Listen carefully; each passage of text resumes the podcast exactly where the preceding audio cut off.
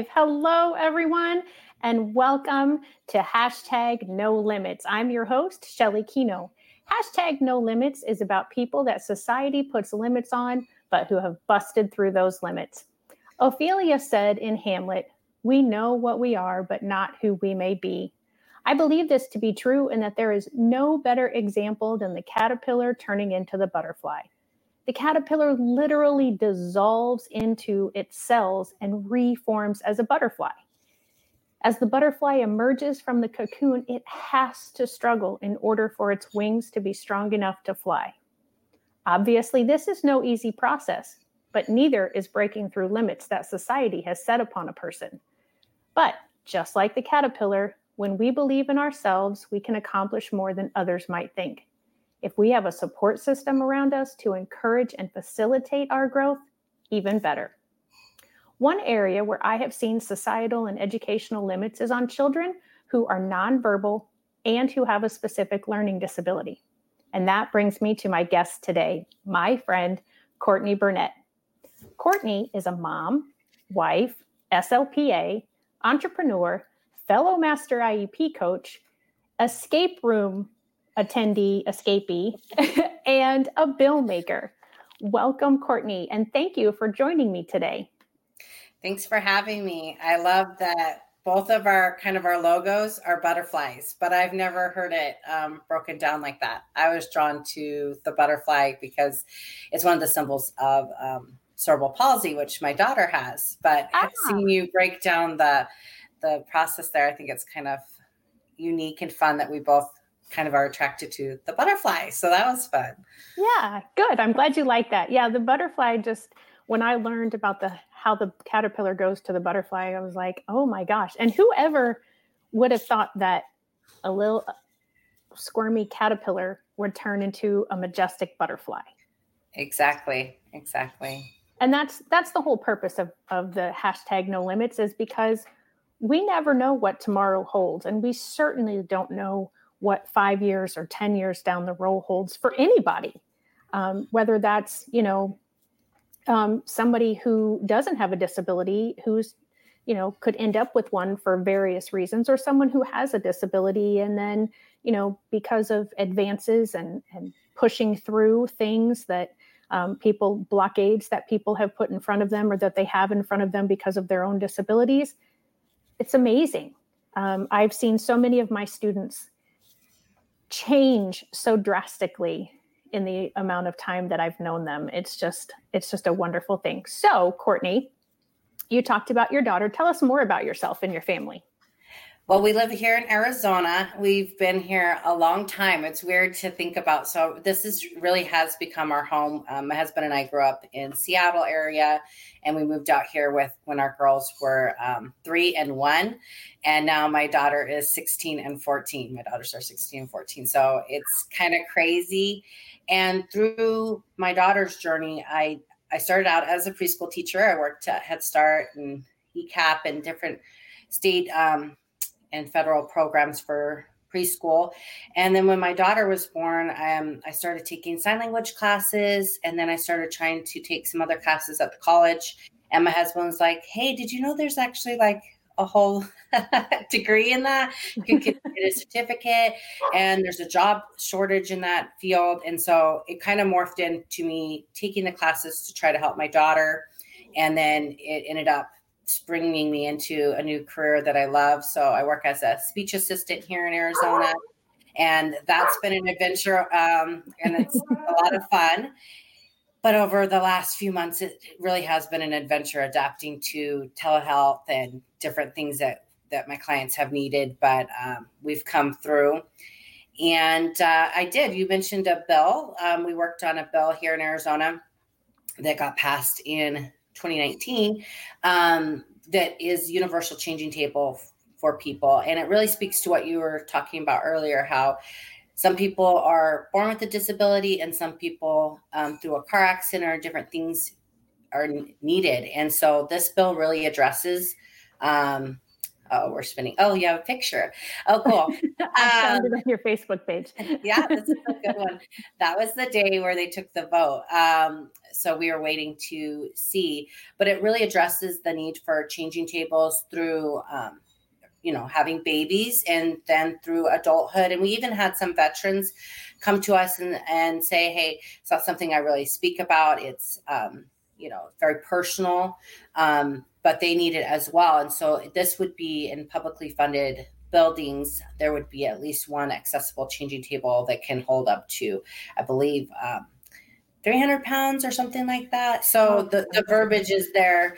And then um, we're working on that. So we had an arena um, who who wasn't affected by the bill actually um, put one in, and it was really sad because they put it in, and we are getting ready to to launch it, and then all this stuff started happening. So it, it, I think it got debuted for like a concert or a hockey game, and so I know when things resume. it will be waiting. Um, and it was really, really exciting to um, have that. So that was really fun to use the different advocacy skills that we've learned um, and put them to use in in that way. Because I think a lot of people, I don't know, I think the, I know I did that. It was complicated. That um, that you know moms, you know, what can I do to change it? And the really right. the truth is, um, we we passed our bill in 90 days and, and that was really unheard of usually um, this is what's crazy usually it takes about a million dollars and two to three years to get wow. something um, all the way through we did not have a million dollars i know you're shocked um, no? You didn't just have that in your back we did not and um, so and we were like they're like well who who who you're lobbying with? And you know who's who, who are you lobbying for? And i was like well we're not lobbyists we're moms. And then we became um, that's what it is. You go down and you lobby for your cause. Um, and what was really cool is um, i don't know if you or if you have another picture up your sleeve um, but there is one on um, my facebook page where all of these families from across the state, I still get goosebumps. Um, drove three, four hours to come and they spoke at the different committees and it was raining and we all gathered outside um, and it like never rains here and it was like pouring down rain in arizona. We didn't care. We're like getting our picture and there's all these families and they had kids um, with uh, varying needs and communication devices and they came to the committee to um, have their voices heard and so I do really encourage people to get involved in in their local, you know, city and um, state stuff because you can make a difference by. And we just it took on a life of its own that I didn't really anticipate, and then it just people were like yes, and then people who had never thought about. I think that's another thing when it comes to different disabilities and different things that people have. If it doesn't personally affect you, I think it's easy to think that it's not a problem or mm-hmm. to just not be aware of it because um, it doesn't it's not affecting you you know right. um, this was exciting this was actually after the vote so we just found out that it was going to get sent over so it gets voted on one half and then gets sent over so we're all really really excited um, so that brings back really good memories. so you can totally do it. And I think we just became a voice, but that's what we heard over and over again was um, I never thought about that. And now that I know about it, because the thing that they didn't think about is where do you change people who still need that type of assistance um, mm-hmm. when the traditional bathroom no longer works for them. And when they found out that parents were changing them on dirty bathroom floors and laying down towels or different pads or trying to change them in the back of our minivans. Some parents mm-hmm. set up little um, personal tents at rest areas and all those different things. And then as my parents started taking care of my grandma, my mom started realizing what happens when you're out and you're trying to help your your um, parent and they have an accident and different things that might happen. And so my mom started seeing this spectrum of, you know, aging and then disability mm-hmm. and coming back as a, a wounded vet and different things that it really affects a lot of people. And it just happened to be moms um, of kids with profound medical needs that were out kind of being the face of it. But behind the scenes, we were getting messages from husbands starting to take care of their wives as they age and saying, please fight for this. Um, and then veterans are reaching out to us. So it was really cool. But to think that, um, I know we kind of got off track here, Shelley, I took over. Um, absolutely part of what I wanted to talk about. Yeah. And I think um, to tie it into a person who has a learning disability who had trouble writing and spelling and all these things that I, for a very long time, let define. I, I was embarrassed or worried about spelling the wrong thing, putting the wrong thing. People would think I was dumb because that's something that kids would say in school. You know, you're so dumb. You know, and it, those yeah. things that you people say really do stay with people. Absolutely. And I teach my kids like words have power because they really do. They can you, you're almost i'm almost 40 and i can still like you know let it go. Right. it's still there and so i think for me like writing uh, for this writing speeches speaking in front of people um even so for me like a lot of people will have notes. I do have notes but usually i can't read them because when i try to look down my eyes have a really hard time tracking. So a lot of the times um, i just have to write it and then try to memorize it the best I can because in the moment that's going to actually mean nothing to me. right. I can't, yeah. I can't look down and read it. Um, and so speaking on a live stream, so it was anything, anytime you go to a committee eh, or down at the Capitol, it's, it's streamed and archived.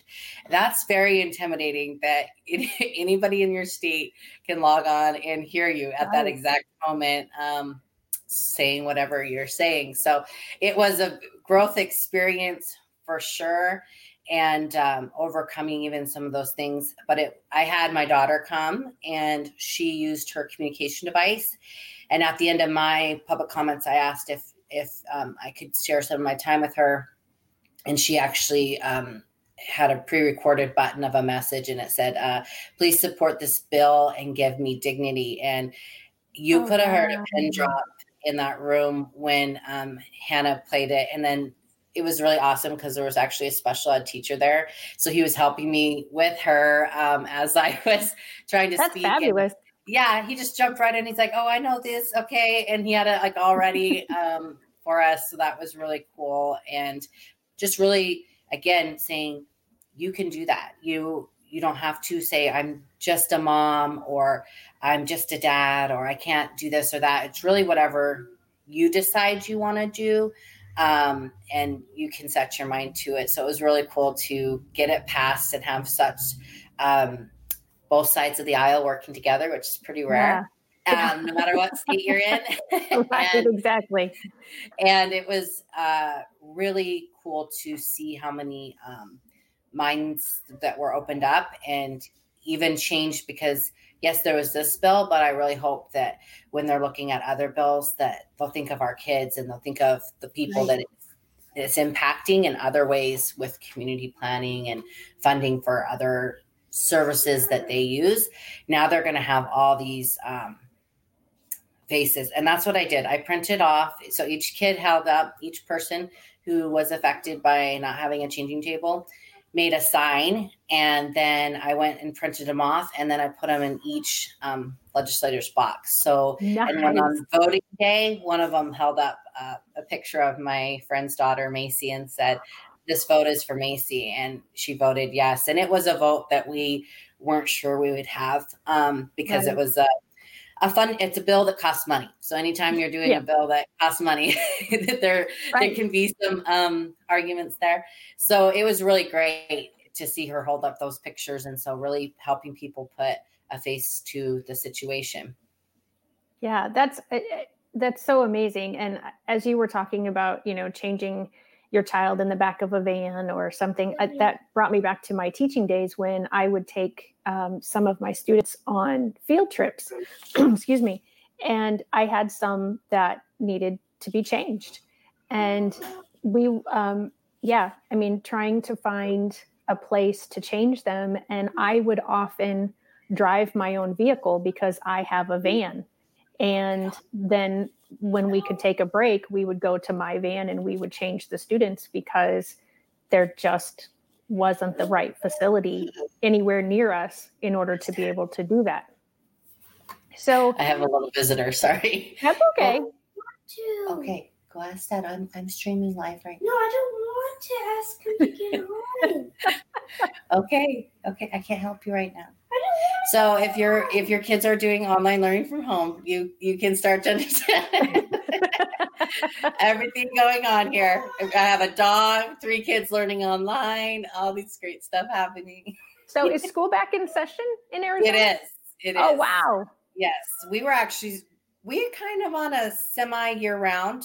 Oh, okay. Um, so we actually were supposed to be back in July, and then Oh. it got pushed back. So we I don't know why we start. No one understands. It's like it's 115, 118. no one knows. Um, and so we kind of have two weeks spring break, two week fall break, two week, and then like kind of almost like a six to eight week summer versus like the 10. So um yeah, so we pushed it, the governor pushed it back, and then people started online, and then we're kind of in this, we're starting online, hopefully in person. Um and we're kind of in a waiting game. They're supposed to be releasing these matrix today uh, or tomorrow about the safety, whatever, whatever needs to be in place for in person. And so schools are kind of like, okay, we're going to get started because they already adjusted their calendars once. So then we just started with online. And then Yeah. they're like, and we'll keep you posted. Um, and we're kind of like in this holding game of that. Yeah. So it's an adventure. Yeah, I have family in Indiana, and um, they went back to school this week. They started on Monday, um, and I haven't had a chance to talk to them. I'll I'll be talking to them tomorrow night, and uh, I'm curious to see how it's going and what what my niece has to be doing when she's in class and all that kind of stuff. As I was um, running an errand this morning, I drove by a daycare in our area, and the kids were all outside playing on the equipment and you know they were definitely not social distancing. So i thought well i guess if they can do it there i guess they can do it in person at school. But i don't Yeah, know. It's, a, it's a it's been a, a hot topic for sure because the the daycares have been open um, because some people need to go to work, so it has to be somewhere for to going. So that's definitely, um, and some of the schools are being used as childcare. So that's definitely um, fueling some arguments for some parents of hey, if it can be open for that. So yeah, so it's definitely an adventure and. Um, I think the hardest one um, really is, and um, kind of goes into my daughter, is that working her IEP, and even though the school is trying, so I think it's important for. I think I can't speak for every school, but I think Sure. most schools, most teachers are trying. It's just Yeah. um, for Hannah, it, it my daughter needs one-on-one support. Mhm. She's in a self-contained classroom with um, two to three aides plus a teacher with interventions that happen. Um, very one-on-one support. So for her, it doesn't really anything they put on the Google Classroom. We're going to have to have one-on-one support. So it's going to be um, that's the struggle a lot of families are having right now. Is if the parents are working and the child needs one-on-one support how are we really getting them that support um, right when they're supposed to be in school so that's something that is um, happening a lot in my area right now a lot of discussion about um, and getting creative.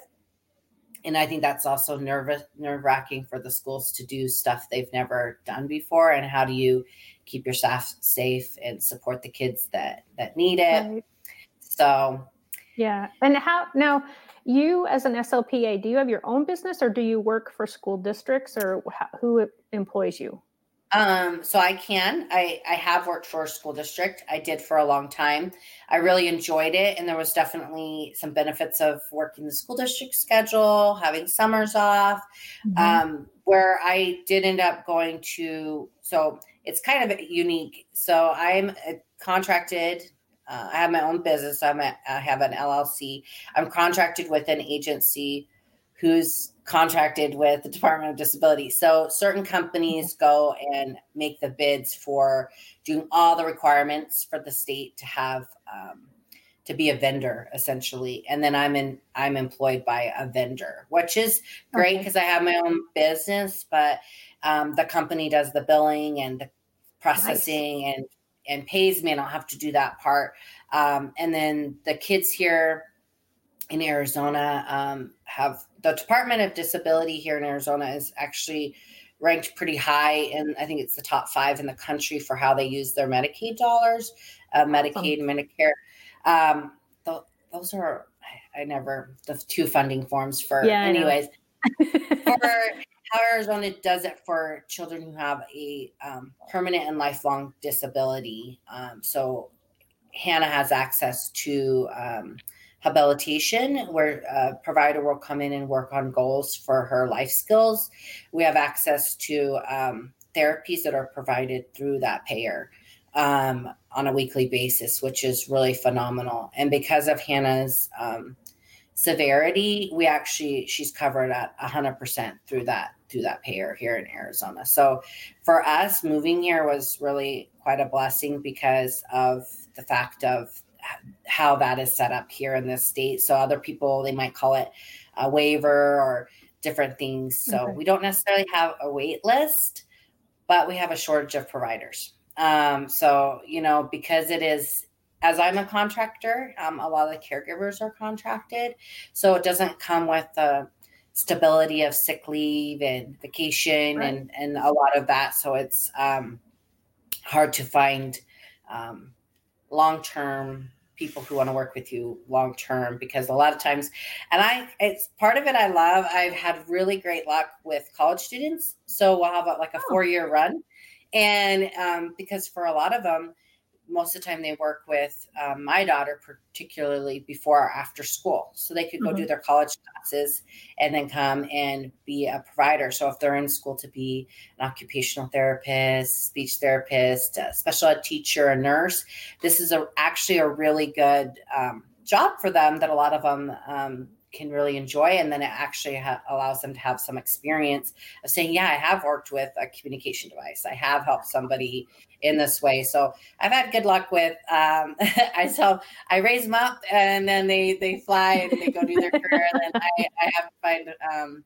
another one. But that's that it is a blessing. So every state has kind of their their pluses and the minuses with with that for sure of how it's set up with that. So I work my own schedule. I pick my zip codes, the days of the week I want to work. So the flexibility wow. for me is essential because that's what I was running in when I worked at the school district is my husband's a teacher and I worked there as well. So getting the kids to doctor's appointments, taking Hannah to all her stuff became quite a challenge. Um, because uh, some you know, some specialists only have openings on, they're only at this office on Tuesday. Right. I yeah. know a lot of moms can relate. Um, they come to that location on the second Thursday of the month. And so there's not necessarily a lot of um, give. So we were just kind of running into that. Um, can take a half day or a full day. And even though I didn't have a sub, that's how the structure set up in most school districts. Um, so it just became apparent that I needed a lot more flexibility. So what's great with the job I have is I work with kids who have articulation um, issues, language, to adults who are getting communication devices for the first time, who maybe only their parent or relative could understand them. Mm-hmm. And so it's really great. So I work with three through, I've had a 65 year old on my, my caseload. And so, um, getting them set up and like you were saying advances in um, technology and even access to education so some of my adults were the first this is crazy to think about because if people don't know the history of our our country um, and access to education if you had a severe disability they weren't allowed to go to school and it's actually a crime if a parent tried to force it. So can you imagine? It's just wild to think about. I would be, I would have been arrested because of course I would want Hannah to go to school. Um, and so uh, you could actually be arrested for that. So some of my clients are, are the first kids allowed public education and went to school, but they didn't really know how to help them. So right. they were allowed to go. So I think about, um, and that's what I had to, to really help some of my clients understand that help their parents understand. So I have one client who his mom can understand him, but um, no one else can because of his right. such severe phonological processes, how he articulates these different things. It's really unintelligible unless you happen to know the topic and if you know him really, really well. So I had to help mom understand. I think this is important for parents and caregivers as your child is aging. Is I said, what happens when you're no longer here and he loses his only communication partner? I was just like, oh, you're going to be like that? I was like, I'm just painting a picture of why it's important that we get him access to things that weren't available when he was a teenager that weren't available oh. ipads with apps and communication devices weren't available so right. um, we got him started on one got it qualified through the insurance and everything and he took off like a rocket with it and he's so proud of it and just seeing him and he likes to have cereal before bed and so um, his mom told me that he got one night, he got out his communication device and said, I would like cereal, please. And um, she was like, What? she was just stunned. then he went got it, found all the, made his own sentence and everything. And I'm thinking, that's what's so important to be him to be able to do that for anybody he's staying with, whoever um, he goes to uh, a day program to be able to communicate with his providers. So that's the kind of fun job I have, in addition to being yeah.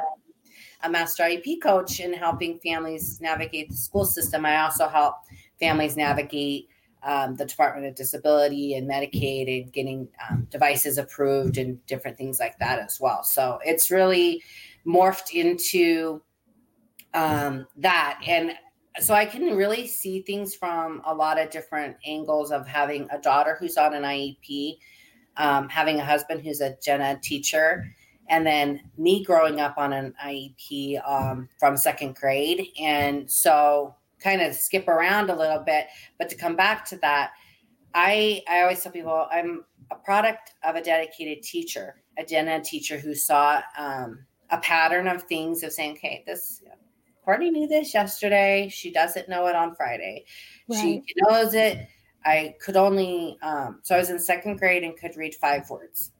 Oh, uh, wow. Uh, I, then they also discovered I had an eye, like I was saying, my I went to eye therapy, which I don't even know if people know you can go to eye therapy, but I had to. I'm to working do on telling people yeah, I went to a specialist and found out my eyes did not track together. So they actually didn't move together. Um, one mm-hmm. would be on one line, and my other eye would be on another line. so that was also contributing to my inability to um, learn to read. Is I would literally be trying to read two to three lines at a time, and my teacher would be like, we're on line one and I would be on like line three and I'd be reading. So the story wouldn't make sense either. Right. So she was able to, um, you know, get me started on the process through um, an evaluation at the school district, get me qualified, and then get me supports. And so I was that student that was probably actually, for the most part, getting pretty good grades because of my willingness like i wanted to learn i wanted to please the teacher i wanted to do a good job. So even if it took me five hours i would i would finish it but and then i would also become very frustrated when i got home. Like i had used yeah. up all my energy at school trying to read trying to do all the tasks. So i wasn't able to um hold it together very well at home. And so my mom was like so relieved when she was like, I thought that we were struggling. I, you know, we were practicing reading, we were doing the, you know, the sight words and all of that. But really, it, because of my learning disability, it wasn't going anywhere. I wasn't um, retaining that. And so um, just really working through that with the school system was um, imperative. And then I, I actually got held back and so, even though I always say that's a big decision that is not taken lightly, and I always right. say socially, that was the hardest thing that ever happened to me. But academically, I 100% believe that I couldn't have become the student I did if I didn't redo second grade because at that point, I did not have the skills to go to third grade. And I also think this was in the 80s. So I think there's some leeway for more interventions now and yeah. more streamlined approach to different things. Um, but sorry, we're switching out computers. We have all the things. Oh, that's okay. um, so just all of that. Um, I, I didn't I didn't have the skills to move to third grade. I didn't have the reading skills and all of that in place for to really move forward. So I don't really know.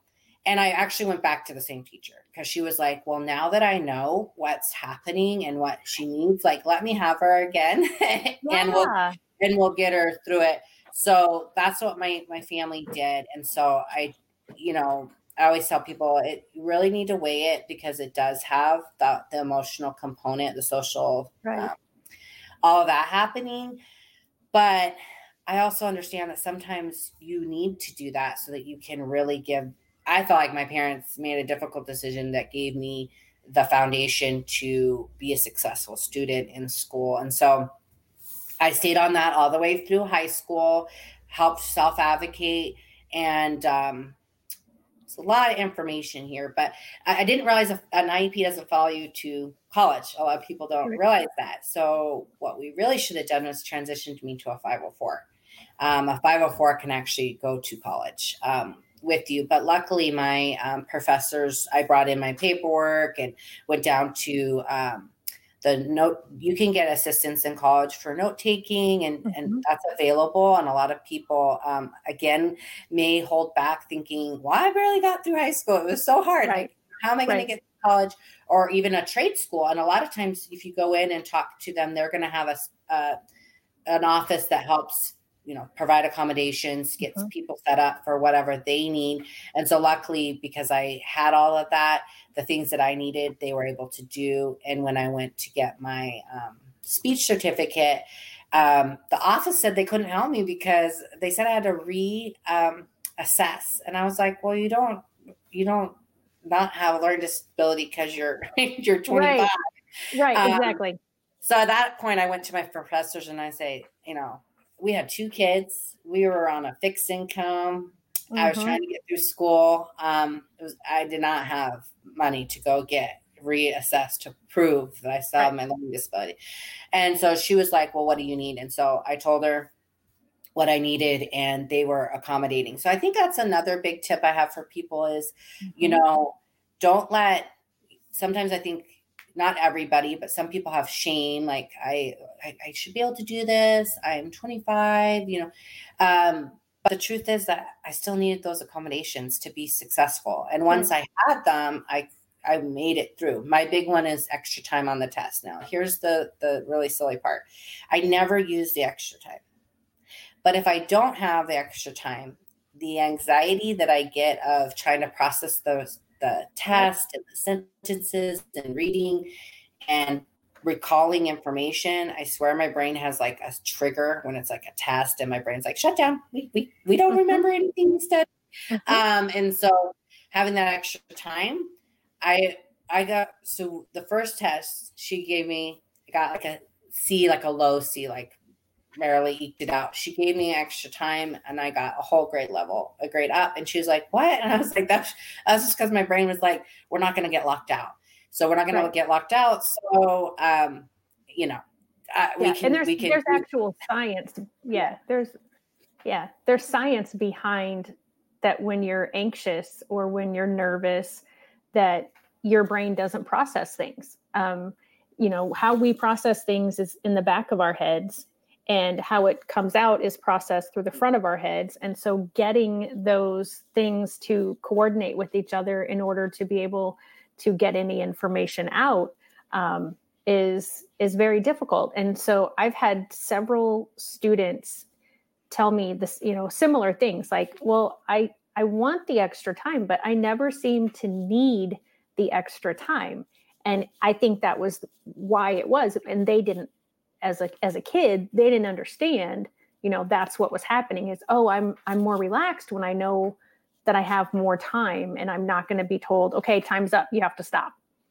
Right. So, and, and something you said uh, about the going into that with the schools too, I think um, I didn't look so no one mess it and don't offend anybody, but I didn't look how they thought I should look. Mm-hmm. So they thought sometimes I think some of my teachers um, didn't think I really needed it. Like I was mm-hmm. like for some reason wanted it or was like mm-hmm. holding on to it. And so I think it's really important to educate, um, especially at the, the high school level, um, about and having a good resource teacher. My resource teacher, um, they call it different things, different parts yeah. of the country. But so my intervention where I went, who managed my IEP, who was my help be my advocate, several times had to go down and say, look, you don't have to understand it what you know whatever but this is what's on the iep this is what we need to do and i need you to not give her a hard time and so really teaching your kids to be a self advocate understand um, if at all possible how to um, express that like i'm mm-hmm. allowed to go to this room for testing. So in high school i started going to a different location. It was very intimidating when the whole class is done with a test and you're still like one fourth or halfway through and that pressure that you're always finishing last. So for me, mm-hmm. again, just leaving the area and going to a separate area for testing yep. allowed me not to focus on um, the kids that are just really good memorizers that can just whip through the test and or the kids who are just doing a pattern and they don't care, but you don't know which one it is and, and you're finishing last. Yeah. yeah. so just really those were the type of things that I had to say, well, that's an accommodation in my IEP. And if you don't like it, we can talk to the case manager. But at this time I'm taking my test and, I'm leaving. I'm going to the location. So um that's I think that's another reason why I have been able to overcome and and do the different careers that I wanted and the different things is because I reached out for help. I knew what things um, I really needed. And that's one thing that my elementary teacher, my resource teacher, really, really instilled was you're not dumb. Your brain processes things a different way. You learn a different way. And mm-hmm. we just need to figure out what way that is for you. And then use these strategies. So I would say I call them workaround strategies. And I just mm-hmm. really encourage teachers to know that they are making a difference. Because, like I said, I'm turning 40 this year, and I still remember the workaround strategies, the words that she said, and her belief in me and the work that she did really helped me have the confidence to keep going because she believed that I could. And my mom always laughs. I, as soon as I was diagnosed, the first thing I said was, well, can I still go to college? And my teacher was like, You're worrying about college? And I was like, Yeah, I really want college. So In like second I grade, you were worried about college. Yeah. I was. Um, I I wanted to go to college. I had this whole, you know, thing, and and that's the kind of student I was. And so she, my mom just laughs and laughs. She's like, "That teacher almost fell off her chair when you said, well, can I still go to college?'" Um, that was my biggest worry. But she assured me I could, you know, and and and I could do it, and that this wasn't gonna, you know, stop me from from doing whatever I wanted. And so that's important to be. And you might be the only one in that child's life that that right. believes that they can do different things. You might be the only one encouraging them and being that because if different family members don't understand different people, they might not be that source of uh, fuel for that child, and that's really important for kids to hear that that they can accomplish the different things, um, and that this if you choose not to do it, it's because you choose not to do it, not because of this label or right. you know the disability. You might need, um, you know, Hannah needs different walkers and gait trainers and different things. But when she has those things, she she runs in the Special Olympics races and she participates in the different things um, with her assistive uh, devices. And so sometimes that's all the kids need. And then they can right. be off to races themselves. Right. So. Exactly. And that is exactly why I've started the hashtag no limits because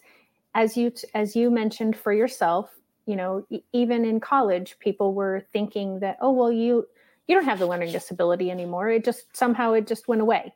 you know, but so there was a limit put on you because they felt like it should have stopped and you didn't need these accommodations anymore and you had to prove somehow that you still needed those accommodations and with Hannah and all the limits that somebody would would see her in her chair and think oh she can't walk and yet you and your husband were helping her navigate stairs at a park um, and that just is you know that was one of the things that I thought that's a no limits, you know, because I'm sure at some point in Hannah's life you you were told she might not ever walk or she won't walk.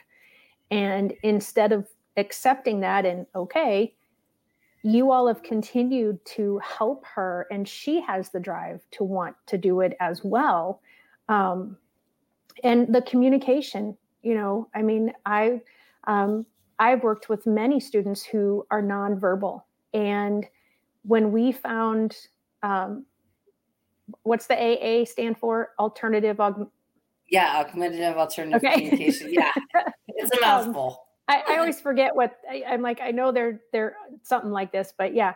And so when we found devices like that for some of our kids, and we were able to have them tell us what we kind of thought they were thinking, but it, it, was always what we thought they were thinking, not necessarily really what they were thinking.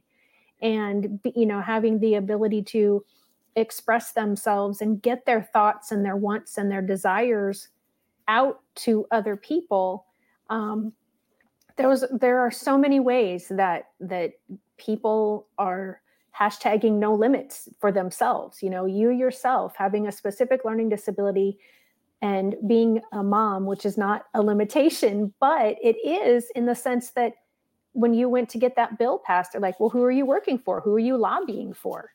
You know, we inadvertently put limits on people. And until we are face to face with the fact that you're trying to limit me just because of a way that you think, we don't realize that that's what we're doing. And so I'm hoping that through the hashtag no limits, and you know, the more of these that get done and the more of these that are out there and the more people that watch them, that people will stop and think, am I putting a limit on whomever for whatever reason? Um, by my thinking of, oh, they can't do this. I've as a special education teacher, um, I had parents and I had teachers telling me that there were people all around them telling them that their kids couldn't do certain things um, and the it, it just bothered me um, because there's my dog so um, so I, I i'm really thankful that you came on and shared everything that you shared today because you don't realize that i don't think but throughout your entire time that you were talking you were constantly sharing about limits that had been placed on you or on Hannah or on your students with, um, you know, the the um, the veterans, the the um, uh, the grown-ups who are first now getting a communication device. You know, all of those things were limits that were put on those different situations, and all of them have been busted through. And so I just that excites me because that's how we're going to change the world and make it a better place is if we get the word out and we don't stop working towards busting through those limits that and i don't think anybody puts these limits on maliciously it just it's how it's just the thought that we have like oh they can't do that or oh they're you know they don't need that.